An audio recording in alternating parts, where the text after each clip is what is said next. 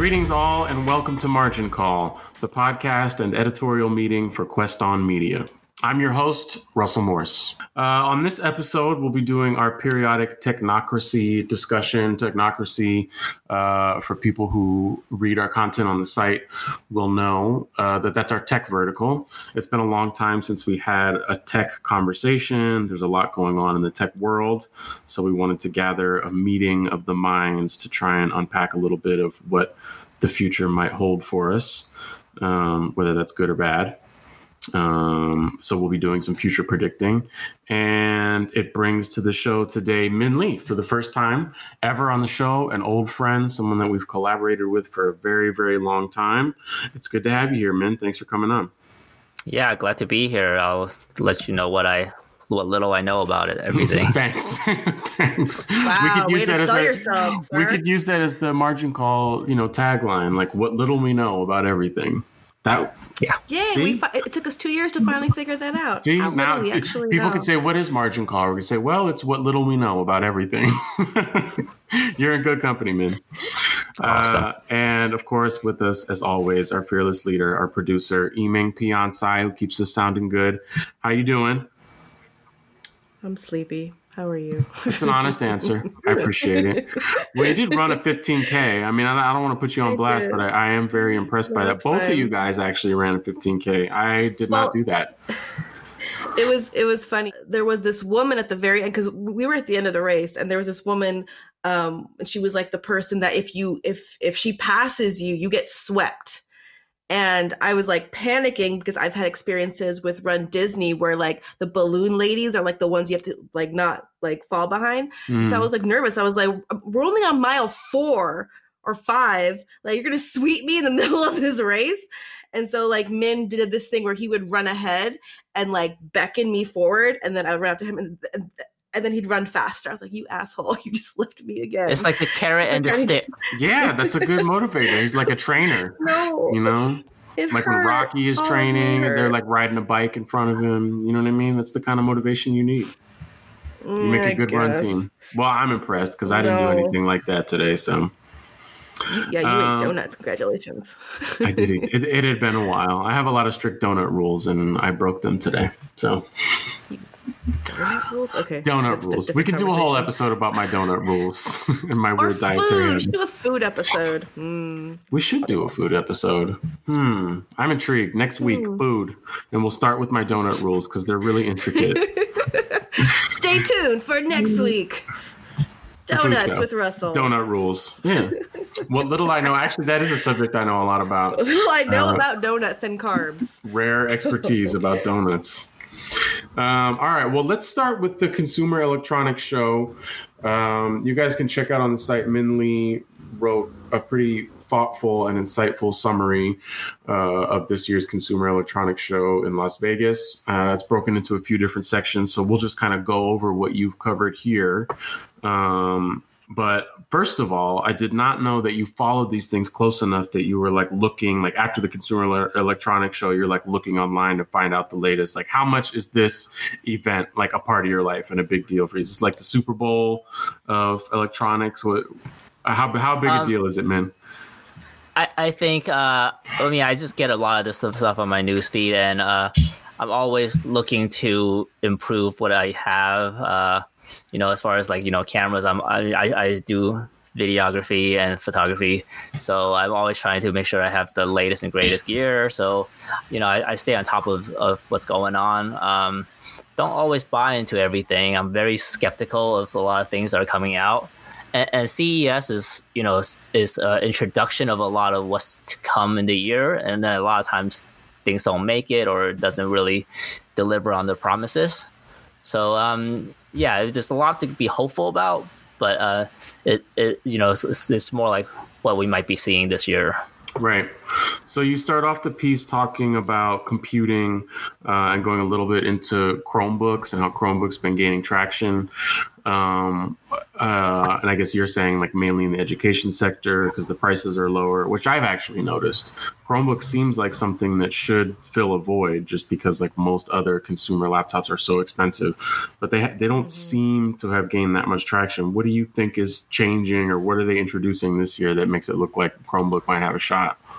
Yeah, I think it's growing and it's growing rapidly. Um, you know, I am an Android user, and you know, it's obviously owned by Google. It's uh, it's Android is also owned by Google, so uh, the, the compatibility, the ability to run Android apps, that's what's really making me intrigued in trying out Chromebook.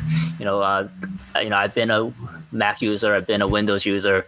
There's a lot of frustration with both, and uh, uh, always looking for another alternative.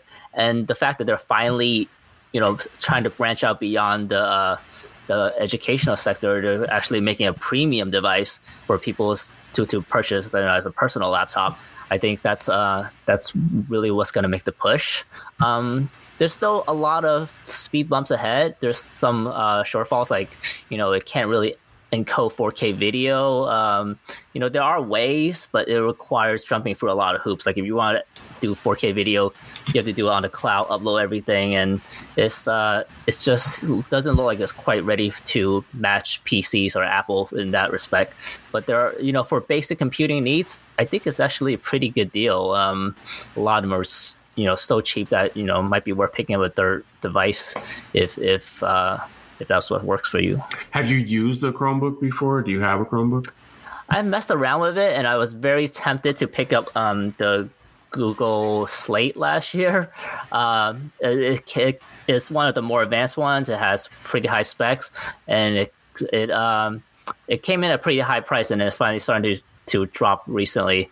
And uh, you know, I, I've messed around with it. it. It looks very intuitive and easy to use. Um, doesn't quite meet my professional needs, so it won't be my primary machine. So I'm just waiting for it to get to that point where it can replace my my primary machine.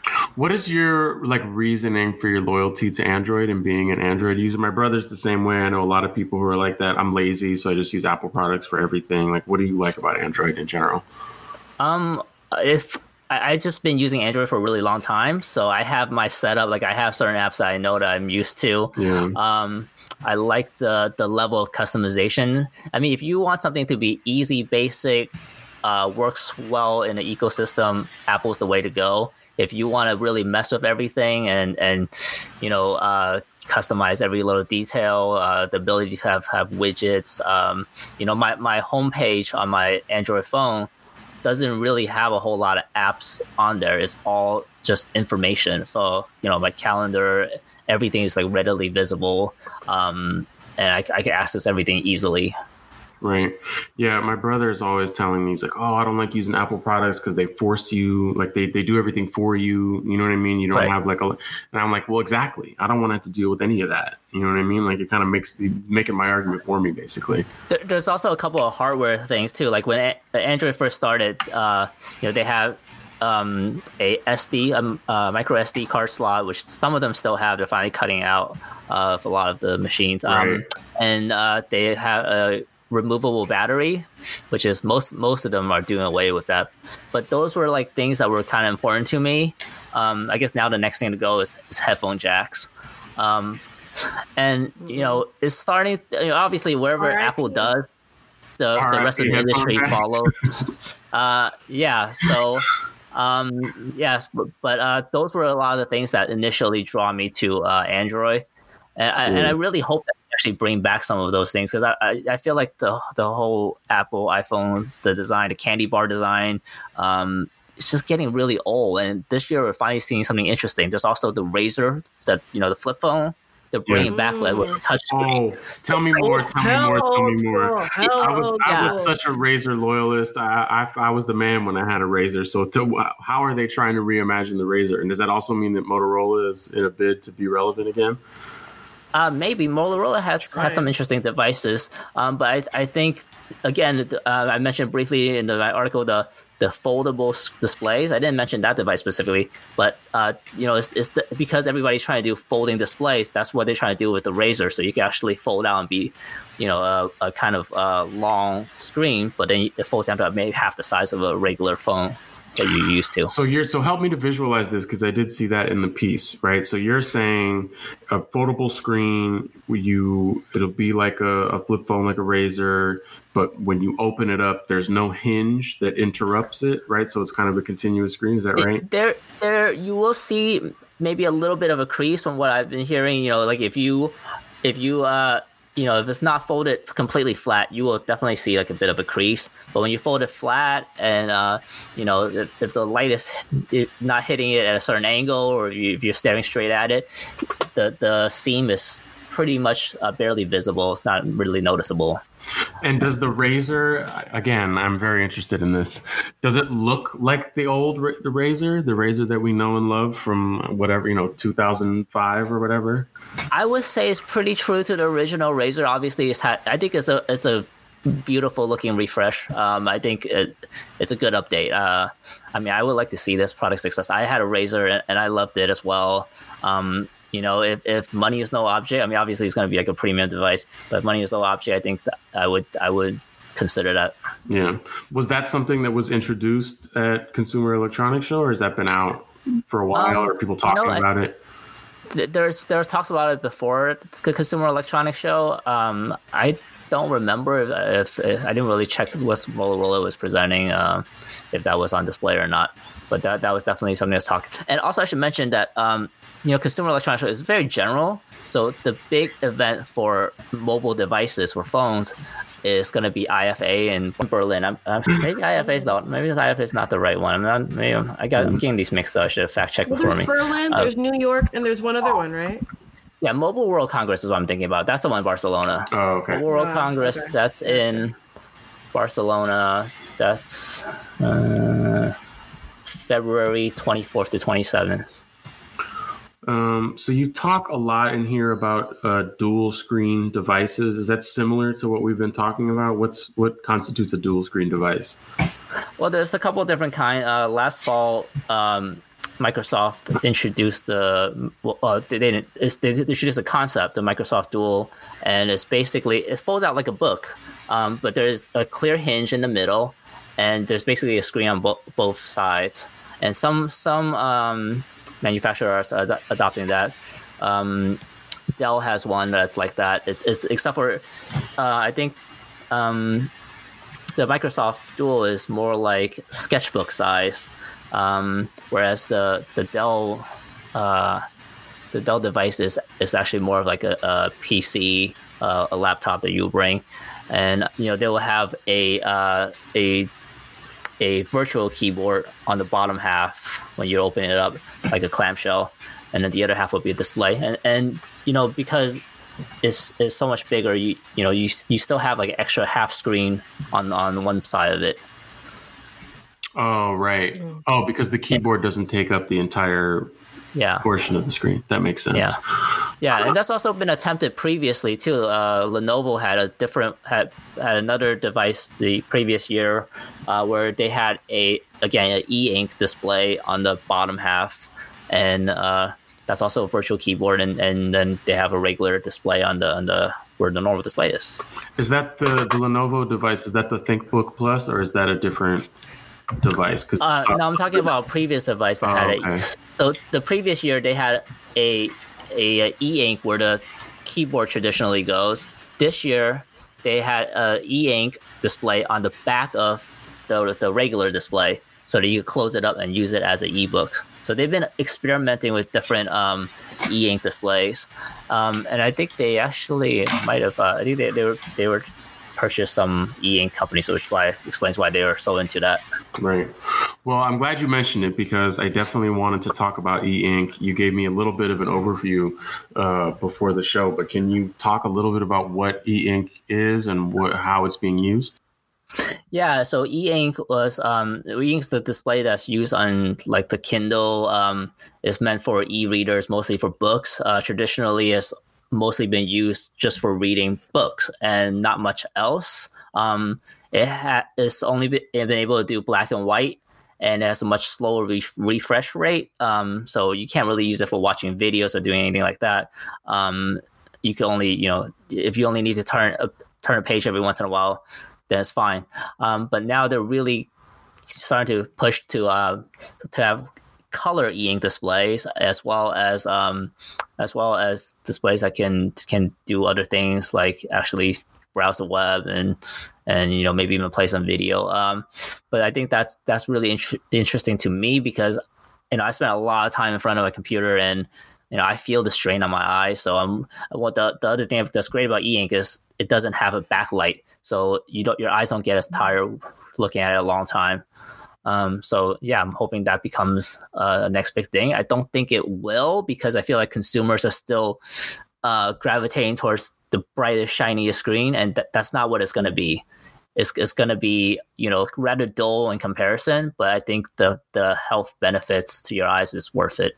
Are those uh, like you know avoiding that kind of eye strain? Is that the main advantage of e-ink, or are there other things that e-ink is good for? Like there are other advantages. It's it's um, much better battery life because it only draws power when the display changes. Um, so you know if if it dies and you still had a page on, that page will stay on indefinitely. Uh, you could use it for maps and other things, you know, where you don't need to change it all the time. Um, but here's the thing: traditionally, e-ink has a very low refresh rate, and if you're refreshing it more often to to say draw something, to watch a video, or to to browse the web, you know, I feel like that will take an impact on battery life. But we don't we don't really know what it's going to be like yet until these devices become readily available and gets in the hands of reviewers. Right. You talked about um, mobile devices or e-ink being used for mobile devices. Um, so how does that work? Does that mean like your keyboard would be e-ink, or I mean, you obviously couldn't use it for like FaceTime and stuff like that. But what other applications would, would e-ink have for a mobile phone? Yeah, so uh, Lenovo had a uh, previous year they had a device that had an e-ink on the bottom half of the display, as I mentioned. So that that was used as a keyboard. This year at CES they had one where it's on the back of the display, so that can be used as as an e-reader when it's closed. Um, and that's also been something that's been uh, tried by a couple of different phone makers, where they have a, a, a regular display on one side and an e-ink display on the back, so you can use it to use the regular display to watch a video, and then you can use the e-ink to read a book. Um, they also use that in order to uh, so when you take a selfie, you could use the e-ink display to see what is what what you look like. Oh, right for preview. No, no, um, yeah, yeah. I'm trying to figure out which side they would be, you would be looking, but yeah, you can since it has a screen on both sides, you can see what it looks like. Um, and you know, many phone manufacturers has been figuring out ways to make the the bezel smaller and they're trying to figure out you know, what they're gonna what are they gonna do with the front camera, right? If you make the display bigger, where's the front camera gonna go? So if you had another display in the back, you don't need a front camera. You could just have one in the back. Right. Uh, I encourage everybody listening to check out Min's uh, story on the site just because he goes into much more detail.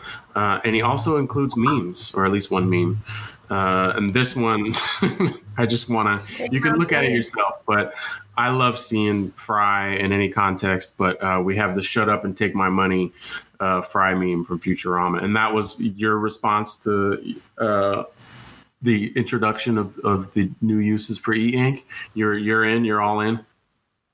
Uh, color e-ink if, if, it if it delivers on its promise I, I would be i would be one of the first people to jump on that right um, so you also talk a lot about uh, wearables and hearables. Um, and also you mentioned something I did not know, which is that Apple is not at the Consumer Electronics Show. Do you know why that is, by the way? They never are, right? Yeah, that's yeah, what I mean. That was news to me. There. Yeah, Apple has their. I mean, Apple introduces things on their own right. their own agenda. So they, they, they, don't they don't need to follow where the market is. They they lead. Um, so yeah, they they, they never been. A, I mean, there might have been Apple accessory manufacturers there, right, but right. Uh, you know, Apple itself does not have a huge presence. Right.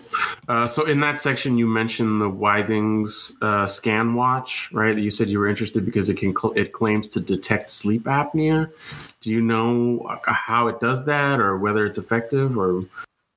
Yeah, you know that that is new in the SWAT smartwatch um, uh, area, and you know, we don't we don't know. Again, it's it's, it's making some interesting claims, and uh, you know, we'll have to kind of wait and see. Uh, and it also needs to pass, um, you know, FDA and consumer electronic certification. So, you know, we have to it has to pass all those certification, and then we'll see see the, the item hit the market and, and see if it works and live up to to the expectations. But I mean, it, it, it seems like it could be a huge thing. A lot of people that have sleep apnea might not even know that they have it, so that could be pretty important.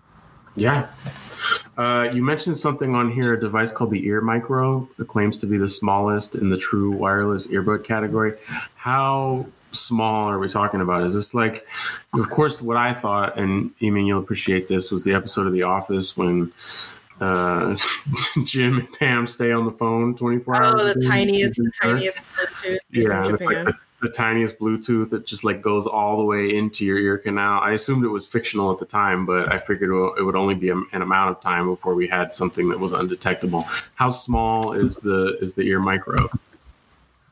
Um, on their website, they have a picture of it next to a penny, so it's comparable to the size of a penny. Yeah. Um, and, and you know the the um, true wireless earbud market is growing so fast. They have a bunch of different ones, and there's a lot of cheap manufacturers that make these big, bulky ones that stick out of your ear. Yeah. And obviously, Apple has the one with the long antenna. Um, so yeah, I mean, a lot of them are actually pretty small as it is. So so I don't know if the small size saving is that critical. Um, but you know, it's always interesting when, when they could minimize something that's already very advanced in terms of technology. Do you use wireless headphones as it is, or wireless earbuds? Yeah, that's I actually. Whole, I, that's a whole discussion. That's, a that's whole why I'm asking. That's why I'm asking.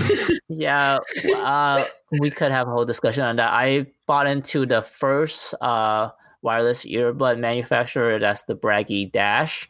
Um, they started. They did that on a Kickstarter in about I think 2014, and um, yeah, they they launched the whole the whole uh, category.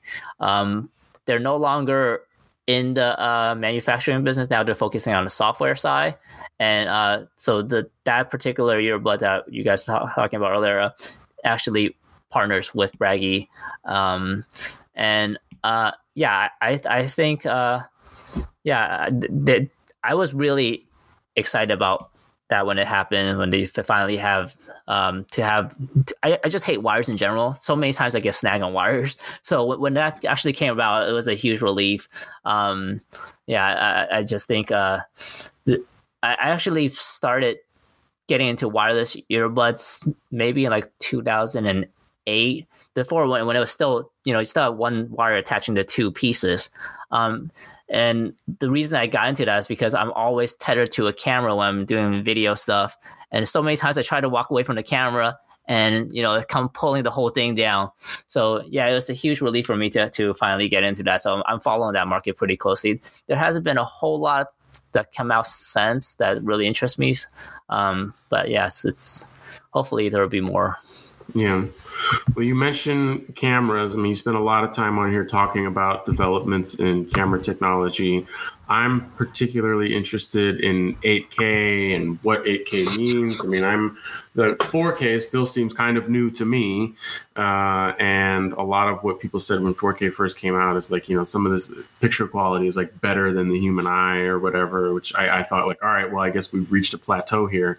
But if they're talking about 8K, I guess I mean you never really reach truly reach a plateau in consumer electronics.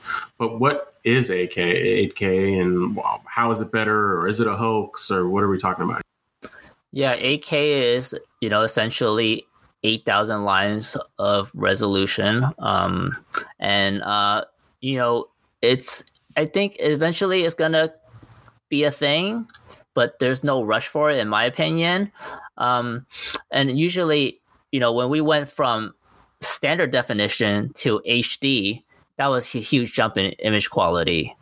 The jump from HD to 4K is less noticeable.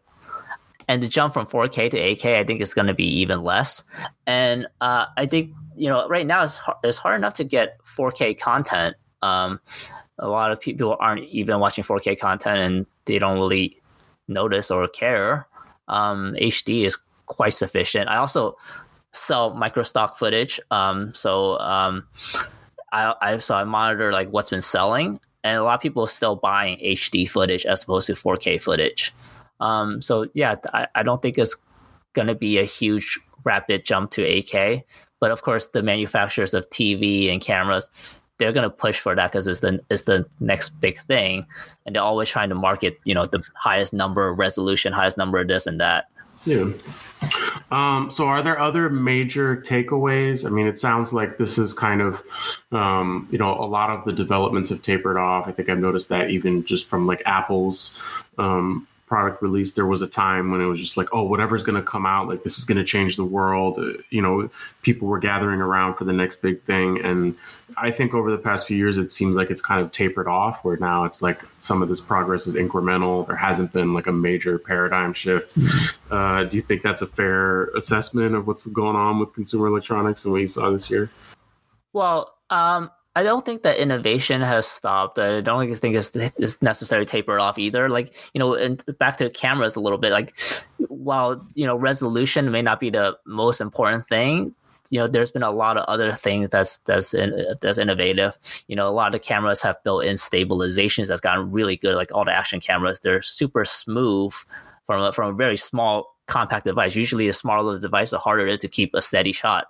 Um, and uh, there's other innovations like you know um, dynamic range uh, in terms also um, you know bit rates all of that has been improving and those are the things that are kind of more important that people don't you know a lot of times people overlook and um, i think the other thing that you, you mentioned um, in terms of like apple you know, there's the we, they reached a point of kind of market saturation. You know, everyone's got an iPhone now. Um, you know, it might be a few years old, but it still works. So there's less of a need to to upgrade to the next thing. Whereas you know, previously it's always like, oh, you know, your thing is outdated because because you know there's there's not as many, and people would be uh, you know, always looking to upgrade as soon as possible. I don't, I don't think that's necessary now. You, you know, the device that you get is so fast and so good that it, it could last a few years.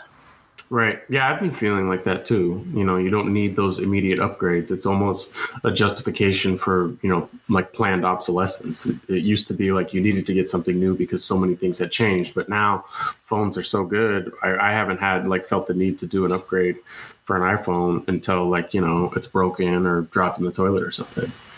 Yeah, mm-hmm. durability is key. I think we also see a lot of. Uh, I mean, I think companies are recognizing that. That's why everything is, you know, waterproof or water resistant. Um, which also kind of irks me a little bit because you know, also in order to make something waterproof, they have to glue the hell out of it and seal everything. So yeah. it means that you know you can't really replace the batteries and when the battery drains, that's really when something is is obsolete. I mean, and, all these things with rechargeable batteries, they don't last forever. The, the, the battery's gonna get weaker and it's not gonna hold a charge as well. That's usually when something needs to be replaced. I would like to see waterproof devices um, that you know actually has a removable removable battery.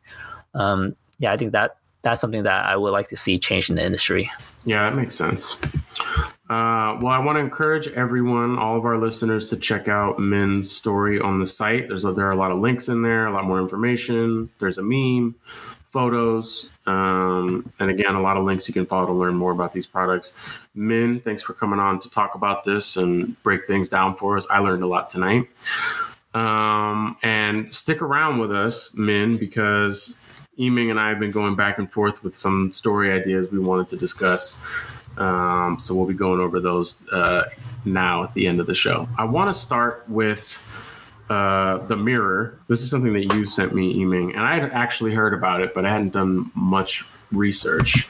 Um, but for those who don't know, uh, mirror is a mirror, except it's not just a mirror. It's a fitness device, um, like a home electronic fitness device, uh, where you like work out in front of the mirror, but the mirror is also you know, a screen. And you're joined, I guess it's comparable to like a Peloton or something, except that you're looking at yourself as you're working out. Um, you know, somebody pops up leading your workout. It's like trying to simulate basically being in a, a workout class in a gym.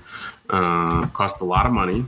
Uh, you have to pay for a subscription, and uh, but my argument, of course, is like if you're paying for a gym membership, this is something that might just even out.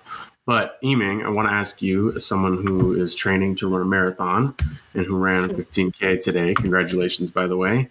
Uh, what was it? Why did you think this was something we needed to talk about? What is your interest in the mirror? Um, well, I've for, for about five years I've, I've been running, which doesn't feel like five years, but five years I've been running and I've been um I'm not a big fan of being with like strangers when I'm working out. It's not fun. It feels awkward. And so this was interesting because I feel like it's they're they're focusing on people who don't want to be around be around other people, but they still want that experience of like going to the gym, having having someone lead a a a thing. Yeah. And so I just thought it was just it's just like just buy a freaking like um treadmill. like why? why need a mirror?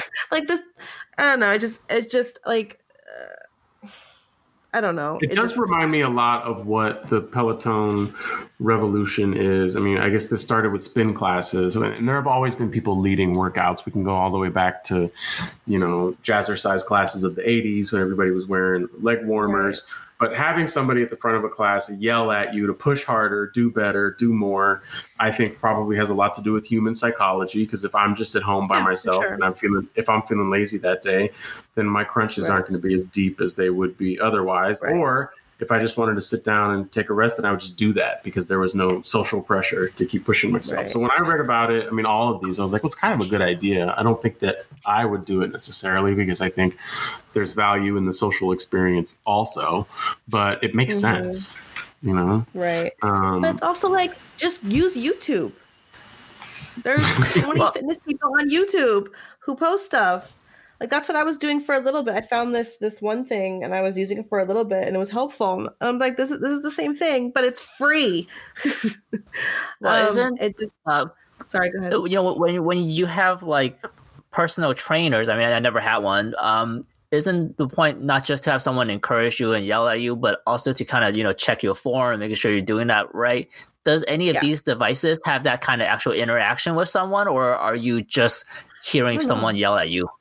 I mean, from what I understand, and my apologies to the people who make Mirror if I'm wrong about this, but it's just, you know, like a pre recorded workout with a person. Yeah. and you're probably just, the Peloton thing. You're just mirroring what they're doing, because literally yeah. mirroring. So you're yeah. like, you see it, you're like, okay, I'm doing this. Like that's so I don't think there's interaction. If there is, that's super advanced and that's like, that would be worth now. Yeah, that, that would be, be a next it. step. I don't think it does that because maybe even, even like... if you're like exercising with like a friend or something that you then you could encourage each other or to be mm-hmm. you know to have that kind of social component. Like, like a facetime mirror situation.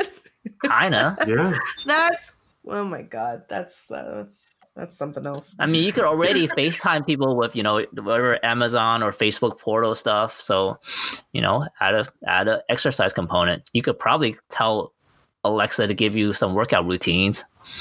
Oh yeah, easily.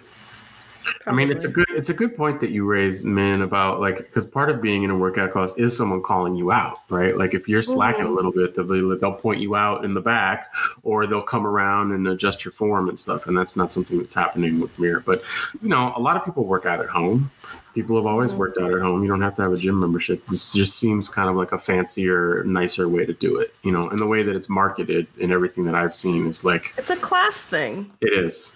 It is. It really Absolutely. is. It's like, can the fanciest person have a mirror? Yes, they can. They can afford it because they have that Google job or they have that other high paying whatever job, and their husband does blah blah blah blah. Like, of course. Or you well, know, the truly fanciest person has a personal trainer who comes to their house and a gym in their house. That's so true. well, also, is this part of just? Is this also just part of the Internet of Things, where like everything we have needs to have be connected to the internet? So now even our mirrors, even our exercise bikes, even though you know whatever it is, needs to have a connection. That's a good question. I mean, I wonder if you know, if you really have this in your house and you use it as a mirror, is there an option where it pops up and it says like, "Ooh, not looking too good in the gut today, Russell"? Oh, you know what I oh, mean? Like, were, were you eating were you eating donuts in bed this morning instead of running a 15k? Because that might be the motivation that people are looking for. Although I don't know how many people want that in their house. You know, I think there were electronic scale like there for a long time. I mean, this is like even like pre-digital, but there are electronic scales that would say like, you know, you've gained X amount of pounds since the last time you weighed in. I don't think that's a component of this, but I agree. I I don't, don't- need a don't robot know. and everything. I don't know because phones seem to know that I looked at something at a grocery store and then the ad popped up in my my feed. I was like, "How did you know I looked at this?" Like, I don't know. Yeah, I don't mean. I, I I wonder if Mirror eventually will find a way to like you know while you're taking a breather, like sell you something. You know what I mean? Like, hey, like have, By have Gatorade, like have, have a protein shake. You know, like I, I noticed you've been wearing the same workout clothes every day. You know, it'll be it's like yet another spy, like inviting. That's a very another- nice shirt, by the way, Russell. Yeah. Oh, thank you. Have you seen I this? did not. Yeah, This yeah, was- I recognize it. Oh, that was No that a trapper keeper. folder. it's, it's, the, it's the Pee-Chee, uh, which you know I remember very well from my youth. But it has uh, Steph Curry Oh, and I didn't even Oh, realize that. updated. Barry Oh, I see. And uh, uh, Dwight Clark. I believe that's the catch. Yeah. Hey, Ema, you gotta show you gotta show him your uh your iPad cover. What's Your- your, your iPad, iPad. cover? Oh, your iPad cover is a Mead composition book. Hold on, open it up. Let me see how it looks. It's just the Like book. on the inside. Oh, so it's just the thin cover. I like it. It's a very similar concept to the Pee-Chee folder. You, you guys are coming from the same era. Yes. this is these are Uh, generational yeah. overlap. We have a bunch of millennial listeners that probably won't know what the hell you're talking about. Um, yeah, I mean, I've encountered a lot of people already with this sweatshirt that just don't know, uh, like a Pee-Chee doesn't mean anything, you know, which was shocking to me. welcome to old age, Russell. But that's Enjoy okay. your Sunrise, golden years. sunset. just one of those guys that talks about things that people don't remember. Back in my day, Yeah. we had a folder and we all had the same folder and we all wrote graffiti on it and we made it look like they were smoking blunts. I mean, that was part of it. You know, you had to change, you had to like add on to the athletes so it looked like they had like a joint hanging out of their mouth or something. I don't know if you guys ever did that, but that was very popular at the no. I did not do that. Min, did you? Yeah. I did not do that. Yeah. um, okay. I want to talk about genetically engineered babies real quick before we get out of here. Um, but this is a headline end from. BuzzFeed. Well, I mean, this is the kind of stuff I'm really interested in. Where are the human clones? Uh, not that this guy was cloning people, but it was uh, still genetically engineering babies is the first step. I don't think it's Star Uh, Trek. Yeah, we're living in Star Trek. Uh, so the headline, the BuzzFeed headline is the Chinese scientist who made the first genetically engineered babies is going to prison. Uh, a report from China confirms the birth of a third genetically engineered baby in the human experiment that scientists have called both botched and dangerous. Um, so it was a Chinese court that sentenced him. Uh, he's a biomedical scientist uh, and two other people to prison on Monday for what they called illegal medical practice for genetically engineering three babies. Uh, even though apparently this was public, or he went public with it, uh, the first two were twin girls, uh, and the second woman had a genetically engineered fetus. Obviously, people were upset because we've seen science fiction movies before, and we know where this is leading.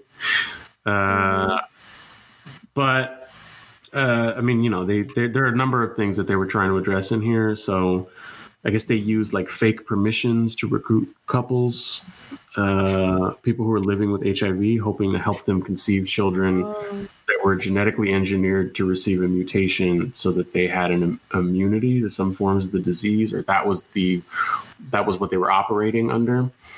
Um, so, I mean, I, I guess in some ways it's encouraging, right, that uh, people are trying to stop stop this and not think this this is like the next uh, frontier of progress. But um, I have just future always X Men assumed, people, future X Men in the making. Shh, we're gonna have Wolverine walking around soon enough. yeah, Sorry, go ahead. No, I mean, I was just going to say that ever since they, you know, cloned that sheep all those years ago, I thought, like, all right, well, now that this is possible, you have to assume somewhere in the world somebody has cloned humans, is cloning humans, and that's not paranoid, right? Am I am I crazy to think that people are that genetic modification and cloning is like going on already, and it's just not public?